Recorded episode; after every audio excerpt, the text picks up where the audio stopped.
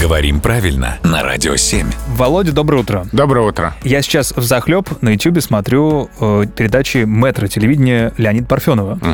Заметил. Тут сижу, естественно, с блокнотиком записываю различные обороты.